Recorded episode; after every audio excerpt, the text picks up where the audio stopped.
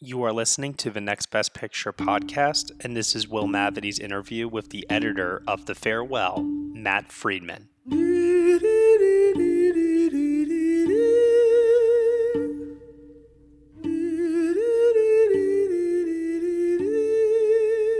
Hello, everybody, and you're listening to yet another episode of the Next Best Picture podcast. I am your host, Will Mavity, and I have with us editor Matt Friedman. Matt, how are you? Well, thank you for having me on, Will. Oh, we're more than happy to. So, everyone has been talking about the farewell all summer. It was really the the lone Sundance narrative film that actually took off at the box office. So, you should. Uh, be feeling pretty happy about that, I'm sure.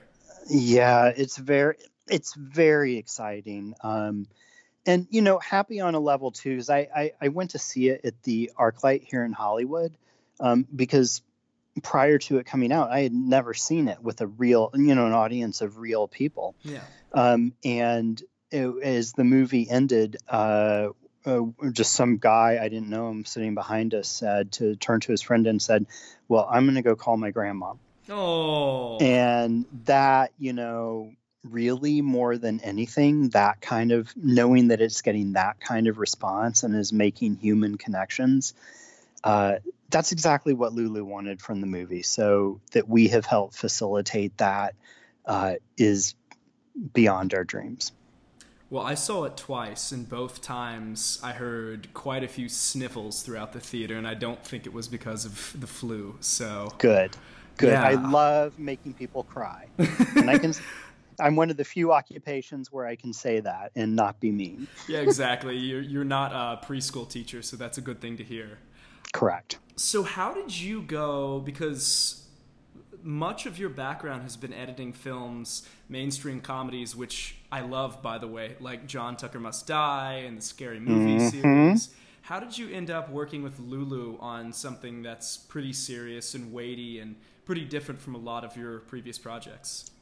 Well, there's a two pronged answer to that. So I started my career, like you said, in these sort of broad studio comedies. And don't get me wrong, they are very fun to work on. And I had a blast working on them. And there's something to be said, you know, for working on a movie where there is a budget to do whatever you want to do within reason. Um, but at a point, I wanted to start working on stuff that was more character driven, that was a little more risky. Um, and that meant stepping away from the studio comedies and starting to cut these little indie movies. Um, so I did that, and I cut a number of those that were outside, you know, my normal comedy genre. And through the course of doing that, um, one of my agents at UTA called me up one day and said, Hey, we have this young director. She's a first time director. Um, she has a cut of a movie that she knows can be better. Would you like to take a look at it and see if you think you can help? And that was Lulu's first movie. She was in Berlin at the time still because that's where they were cutting it. And I watched the movie and we talked a couple times on Skype. And uh, she said, Well, why don't you come to Berlin? and she seemed like a great uh, great woman. Um, I'd never been to Berlin before. The movie had Brit Marling and Jack Huston in it, and some really good performances. So I went, spent the summer in Berlin, and we got along great, Lulu and I. So I did a short for her after that, and uh, came on to the farewell as well, and I'm looking forward to the next thing.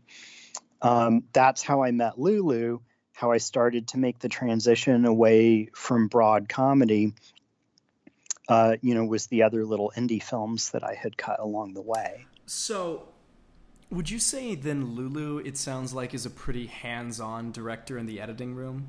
Hmm. Well, yes, but don't mistake that for meaning not collaborative. Sure. Well, I'll, I'll tell you an anecdote from from that first um, movie that I did the recut on that pretty well explains our process of how we worked together. So there was a scene where um, there was a character who uh, who was talking to another character, and the first character says a line, walks across, you know, take a, takes a couple steps towards the other character, and then says their next line. So the first thing I did when I arrived in Berlin was I went through, and as I usually do when I'm in recutting situations, I go through and I take a lot of air and meaningless, you know, walking around or lines that don't mean anything or pauses that aren't important to the story, and I take all that stuff out. So I did that on the first reel, and we got to this scene, and Lulu and I watched the scene, and she said, "Oh, I see what you've done there. You sort of jumped him across the room." Under the reaction shot of the other character, but maybe we can just put a few frames back. So we put a few back and we kept working on. And then on the next pass, we stopped at this moment again. And I said, um, I'm just going to take a few more frames, a, a, little bit of air out of here. And so we watched that change. And she was, ah, how about split the difference? And so I stopped and I turned to her and I said, maybe there's something I'm not understanding about this moment because I keep wanting to cut it and you keep wanting to loosen it back up. What's actually going on in this character's mind who's talking right now? And she explained to me that the character who was delivering the line was actually nervous to deliver the line to the other character because he had really done something not good and hypocritical and was kind of um, outing himself on it to this other character. I said, Oh, okay. The reason I think I didn't get that was because back here in this earlier scene, that really isn't clear. That got cut around in a weird way. So let's go back and fix this. And then we'll go and we'll put those frames back because now they're not empty frames anymore. They actually mean something. And so we did. And, and that's our process, Lulu and my process in the editing room is to talk through everything in excruciating detail and, and make sure that we both fully understand what every character is thinking, what's going through their minds, what their conflict is, what their goal is, what their fear is, why they're saying the things that they're saying. Literally at every point throughout the movie, because if you as an editor, especially if you don't understand that, you can't cut a performance that's going to feel genuine, right? So if Lulu has given a, an actor specific direction on a set and the editor misinterprets that and is trying to cut the performance with a slightly different meaning, it's going to feel fake. Right. So that's the process that we go through. And, you know, sometimes it means uh, me as an editor playing devil's advocate challenging the director, saying, well, maybe it would be a better way to tell the story if we did this, you know, and coming up with ideas to sharpen the original intention. But it always goes back to collaborating and understanding what the intention in the story actually is and striving towards that goal. So, in that line of thinking, there were a couple interesting sh- moments I saw in the farewell that I was curious if you're willing to uh, talk about a little bit. One of them in particular was where Awkwafina is in a bathroom and it cuts to a shot of a baby and it's like a poster of it that says aren't I cute or something. What was the the mindset behind that particular cutaway because I thought that was a really interesting moment there's so much really interesting flavor uh, in moments like that from Lulu. And, you know, there it was just eh, creating sort of the, the tension of and the bizarreness of the situation of Awkwafina sitting in that bathroom contemplating her grandma's death. I hope I'm not. Eh, this is coming out so late, there'll be no more Most spoilers, right? uh, I always have to bite my tongue a little. Yeah, you're, this isn't Star Wars. I think you're fine. Uh, and you know, creating that juxtaposition of ha- happiness and happy imagery and the sadness of the reality, it sort of mirrors the lie that they're all constructing in the course of the film as well. That was really the motivation behind that. What about the shot? There's a shot in the hotel room where you spend, I would say, maybe even 15 seconds on a ribbon that's fluttering in the air vent. I, I thought that was a really striking moment. Yeah, you know, and we had uh, we had a number of discussions about how long, exactly how long to stay on that shot. And you know, sometimes um, because because I do come from a studio comedy background, it's kind of ingrained uh, in in my soul to cut quickly. Sure. And obviously, in the farewell, there are a lot of moments that are not cut quickly. and some of those, many of those, were very easy to cut slowly. And I still did not fully turn my back on my, you know, my quick cutting upbringing. Um, the rest of the movie is actually cut fairly snappily. Um, that has the added benefit of that when you hit these moments that are slower, boy, do they really stand out. A lot of times I'll go on and um, do recuts, especially on indie films. So I get to see like the first take uh, on a film that may not be fully working. And a lot of times, if it isn't, it's because everything is cut in the same pace. And um, so nothing stands out. The, the moments that actually really are meant to be slow for a reason don't stand out. And in fact, the opposite happens because you train the audience that moments of stillness and silence have no meaning, right? You've trained them mm-hmm. all throughout the course of the movie that that's just the rhythm of this film. And uh, if you ever sit in a screening on one of those early cuts, you can actually feel the audience tuning out of the movie. The shot in the hotel room was one where I remember, and it happened, I think, like this happened, I think, twice, where turned to Lulu and I said, are, are you sure you really want the shot for that long? You know, we had discussed what was going on and and her uh, intention for that moment. And I was like, "Are you sure you really wanted that long?" And and she would say, "Yeah, trust me on this one, Matt." So I would go, "Okay," and I and I would trust her. And you know, she she was always right because yeah. it, it's her vision, and sure, it could have been cut differently, and it could have been cut more shorter, and maybe that would have been better, but probably it would have just been different. You know what I mean? I liked that. I mean, it definitely communicated a sense of awkwardness and powerlessness. So, I mean, I, I think you're yeah. right. Uh, she knew what she was doing. What would you say was the most difficult sequence to cut? Because, as you said, some of it's very fast paced. Like the the wedding scene it gets frenetic at one point. This is a yeah. This is this is a no brainer for me. The hardest scene that we cut in that movie was the scene that takes place in the restaurant where um, the mom tells the story about the piano, mm. right? So this film, uh, that scene, it was it's so dense in uh, cultural information and background, and the reason that the characters are arguing what they're arguing and the conflicts that they are facing within themselves and within society that are being discussed in that scene were so alien to me as an American, um, you know, with little experience in that culture. I, I was having extreme difficulty wrapping my head around what the story of that scene was supposed to be, even though Lulu and I would sit and we would talk about it in great detail. It was mm-hmm. just, there were so many alien concepts in it.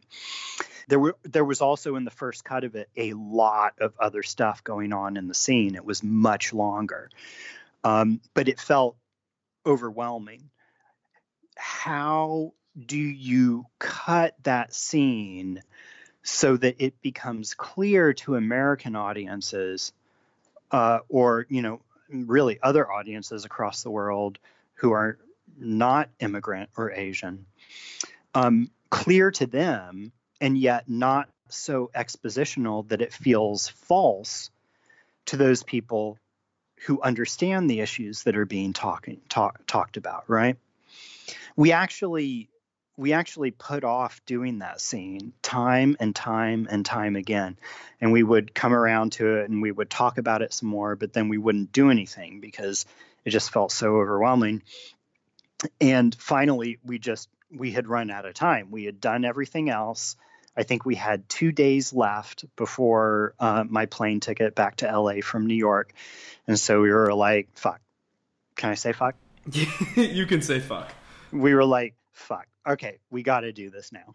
So the first thing I did was I sat down and I went through and I, I cut it viciously to the bone so that literally the only thing in the scene was servicing the most important aspect of the story. Um, all the other sort of flavor and flourishes of the scene, I removed. And that gave us the ability to watch the scene and see if that main through line story worked. Once we got that working, we then started layering back in some of these other ideas and some of these other, you know, pieces of dialogue and asides, uh, and figuring out what lines we could change, uh, you know, is putting them off camera and adjust them slightly so that the concepts would be more clear to English speaking audiences in the, you know, um, and yet not feel like a fake written line. And uh, that scene, you know, went from one in its first form that had a lot of people confused to being a, a, lot of people's favorite scenes. And the the LA Times critic actually picked that scene out specifically um, and called it one of the movie uh, called it the movie's most unresolved and poignant scenes is I think what she said. Um, so it was really, you know, it was really, it was really satisfying to come up against something that was that hard to do and work so hard and struggle with it so much and then get it to a place strongest most unresolved scene. That's what the la times critic said. She called it the movie's strongest most unresolved scene. It's such a good moment. To arrive at that you know after such struggle. Yeah definitely the hardest scene in the film to cut, hands down. Well, obviously, you touched on a lot of this, but I mean, tell me a little bit more about because I'm just going to take a gander here and say that you are not fluent in Mandarin. So, I am not. so tell me a little bit about editing a film in general that is almost entirely in another language. Yeah, you know, um, I, have done it before. I've done it a couple times before. I, I cut a feature um, some years ago that was mostly, eh, it was maybe half in Spanish, and I don't speak any Spanish. What I ended up doing was just having a translator sit next to me. And it actually wasn't that hard. Once I got used to the rhythm of doing that, working with the translator, um, it became quite easy. Mandarin took me by surprise because what I realized very quickly is not only are the words different, the entire sentence structure is different. So in Mandarin, the emotional content of the line may come at the end, but in the English translation, translation, the most important emotional part of the line may be at the beginning. And so cutting a performance in Mandarin and choosing when you're going to cut away to the other character listening is different from what it would be in English. And it also made it extremely difficult to judge performance because you could sense when a character was emoting, but that emotion was not attached to the same point of the line in the English translation right? Oh my God. So it was a lot of Lulu translating for me and then having to have her translate literally, both literally and you know idiomatically or colloquially or you know the the true intent of the line and reconciling those two in the edit finding something that worked um, for both the translation and the native Mandarin. That sounds like a hell of a task. It yes, it it was tricky. For sure. Well, good for you, man. That sounds very difficult, but one other spot I was curious about is the film has a really striking musical element to it. Um, how closely did you work with Alex Weston on this? Uh, yeah, unfortunately, not very closely. I one of the downsides to working on films of lower budget levels is the editor doesn't get to be around terribly much um, in between locking picture and the mix. Mm. Um, and plus, he was in New York and I was in LA, so it was difficult.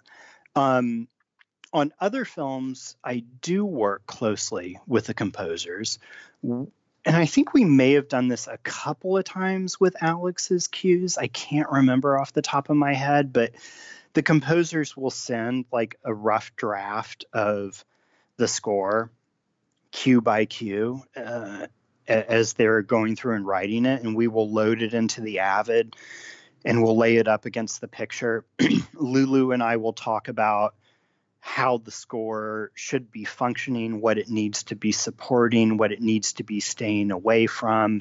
Sometimes, in order to facilitate that conversation back with the composer, I'll do a little bit of really rough cutting of the score and move stuff around so that we can send something back to them and say, this is kind of what we were thinking about in this moment um, we we want to have this moment playing in the clear. We want the music to drop out for this, and now you can see how that functions. And of course, it doesn't work when I cut it, right? Because I do a very sort of ham-fisted, rough job at cutting it. Uh, but then they take that and uh, you know can rewrite the music to accommodate those intentions, and and more importantly, understand more clearly what we're trying to achieve and offer us even better solutions on how to do that. So there there is normally some bouncing back and forth between composers and editorial. And a lot of times also, you know, it goes the other way as well. I, I always tell composers when I'm cutting, you know, hey, if you ever need anything from me, if you have like an idea and you need more space in a scene or I've jammed some dialogue up too much and there's something you'd like to try musically there, let me know and I'll open it up for you. Some editors, you know, won't do that. They're like, the picture is what the picture is. You got to score to that. But I, I, I don't believe that. I'm, you know, in addition to cutting comedy, I've also cut a lot of music, and to me, it's all one and the same, right? The, in a well-cut film, the dialogue, the rhythm of the dialogue, the rhythm of the picture cuts, the rhythm of the music, the rhythm of the sound effects, even the rhythm of the movements that character makes characters make it all falls into this one overarching rhythm of the scene. And scenes that i cut i teach at afi oh wow. And what i'll do is i'll take a scene that i've cut and you can actually find the rhythm of the scene and if you start knocking on the table right knocking the rhythm of the scene out you'll start seeing how picture cuts how words that are emphasized in the dialogue how movements of arms, how music, it all starts falling and it lands on those knock beats. Try it with any well cut movie by any good editor. You'll see the same thing. It, it, it's pretty amazing. I noticed, honestly, this film definitely felt almost musical. I see what you mean on this. Like, it, it was fascinating to see the speeds of everything change throughout. I mean, there are moments I almost felt like I was being taken on a ride. Mm. So, regarding the music, also, uh, were you involved in picking the two great songs to end the film with?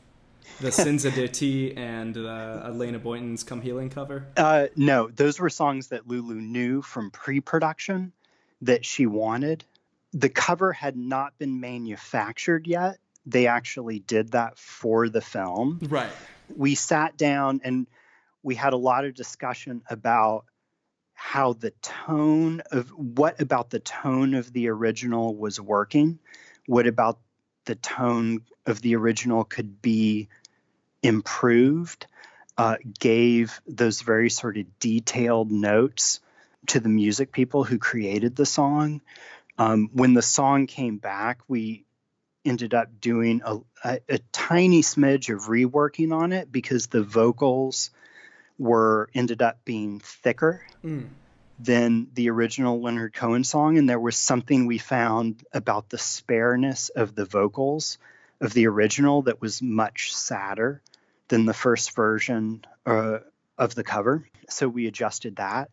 And then there was also one moment in particular that we realized after the fact that even though the backing vocals in the original were very spare, there was one key moment where the people who made the original, I didn't like, I don't know whose idea it was, you know, if it was the mixer, the producer, Leonard Cohen's, but they they actually double up the background singers once and once only, and it has a, a really powerful impact because again, it's a shift in pace. It's yeah. something you haven't heard up to that point in the song, and it gives you shivers in the song. And that was missing from the cover. And we realized this when we were we went up to Skywalker Ranch and did like three days of touch ups on the mix um, after the original mix was done, and we sat there with the mixer and uh, we're saying, what can we do here? um, because at that point, you know, the song was recorded, we were on the stage, there was no way, you know, to record any additional elements. We had what we had, and uh, the mixer did said, "You guys go have lunch. Um, I have an idea. I'll play it for you when you when we come back. And he had done some really down and dirty editing and created this own little cheat, pulling something from a different um, part of the song. And even though it technically didn't work, he mixed it in just low enough that it had the desired effect. And we got back to that. Um, we got that little emotional hit that we had been missing. So yeah, it's always stuff like that, you know, even beyond just picking. Um, there was a sequence uh, in a movie that I did called What Happens in Vegas. Yeah. where two of the characters uh, are having this drunken night together. And um, in that instance, I picked all those songs myself, which is a little unusual, but they were you know, for an editor to do that. Yeah. But they were so tied to the construction of that sequence. And I went through and I did all the beat matching and I did, I recreated, uh, you know, sort of the poor man's DJ remix of all these. I think there there were three cues that blended from one to the other to the next. Um, and you know, I had a, a great music editor who came along behind me and really, really finessed it. But all, all of that was stuff that I did in the cutting room when I was originally cutting the sequence. Because again, to me, you know, music, picture, dialogue, all that stuff is part of one. Um, so I, I, don't just know, I, I, I just don't know how to cut picture and leave the music for later. Oh, yeah. Yeah. Well, I have to say, I mean, uh, in this case, and actually in what happens in Vegas, it worked well. And uh, to our listeners, if you haven't listened to the music and especially that cover that he helped match into the film so nicely of "Come Healing," I mean, I've I've listened to it probably thirty times. It's so good. It's a beautiful song. Oh, they did they did an amazing job uh, making that version. It is stunning. So before we wrap up here, I always ask two questions. First off, what was the funniest anecdote from making the farewell? um, oh God. uh, Maybe while you think what, about that, what's the you, other one? The other question is what's next? Right now, I'm working uh, on an on a film for Andy Samberg that is uh, a really sort of interesting romantic comedy, but in a in a vein that I don't think you've ever seen a romantic comedy before. Really? I don't want to say too much because obviously there would be spoilers on this one. Is it an indie project? Yeah, it is. It is. Uh, and I'm I'm only pausing because I'm trying to think back about what the funniest thing on the farewell is. The funniest anecdote. You know, editors editors sadly don't get as many Yeah. like crazy mess up situations like people in production do. You know, the Shape of Water guys told me that they buried the sound of Michael Shannon having sex in the background of almost every scene in the laboratory. So you post guys do get to have some fun still. We yeah, we did yeah. Yeah, that's true. That's true. I I'm sorry I'm drawing a blank. Oh, it's totally Um, fine. Yeah. I mean, look, I had a blast. Uh, it it was so much fun cutting with Lulu, and it's one of the things that I love uh, about working with her. Oh, you know what? Can I can I deflect? Can I pivot on that question Go ahead. and tell you the most fun anecdote I had from cutting her first feature? yeah. So one weekend we got on a train and we traveled about half an hour outside of Berlin and we hopped the fence and explored an abandoned psychiatric hospital uh, that was uh, decommissioned. I believe it was in the 30s or 40s. And it's just been sitting there falling apart ever since. And you can, if you hop the fence, you can go in and you can walk around and it really it's like a it's a complex of like eight buildings Oh my god. and it uh, it really was like you were walking into the setting of American Horror Story, uh, and we saw the the tubs where they would try and literally drown the crazy out of people. We Oh. saw the basement cells with the tiny windows, and it's just like it's all it's all there, and you can walk around inside this giant gothic building. Um, and and that was the most um, fun is maybe not the right word yeah, I don't know but- I associate fun with electroshock. moving and exciting you know and different experience working working on a film that i've ever had before. Well, thank you so much for talking to us about the farewell and oh thank you. you know, I, I wish you the best of luck this award season too, since we are first and foremost an Oscar podcast, and hopefully the farewell factors in. I'd love to see you show up in the ACE Comedy Awards too. uh, that would be beyond a dream. It really would. As long as people are laughing and crying though i'm happy Oh, that's fantastic. well thank you again so much Hey everyone, you have been listening to Will Mavity's interview with the editor for The Farewell, Matt Friedman. The Farewell is currently available on digital to rent or purchase and will be available on Blu ray in a few days' time. You have been listening to the Next Best Picture podcast. You can subscribe to us on iTunes, SoundCloud, Google Play, Stitcher, TuneIn Player FM, Acast, Castbox, and also on Spotify. Be sure to leave us a review on Apple Podcasts and let us know what you think of the show. We really appreciate your feedback and your support, which you can lend on over at Patreon. For $1 minimum a month, you will get exclusive podcast content from us. Thank you for listening, as always, we shall see you all next time.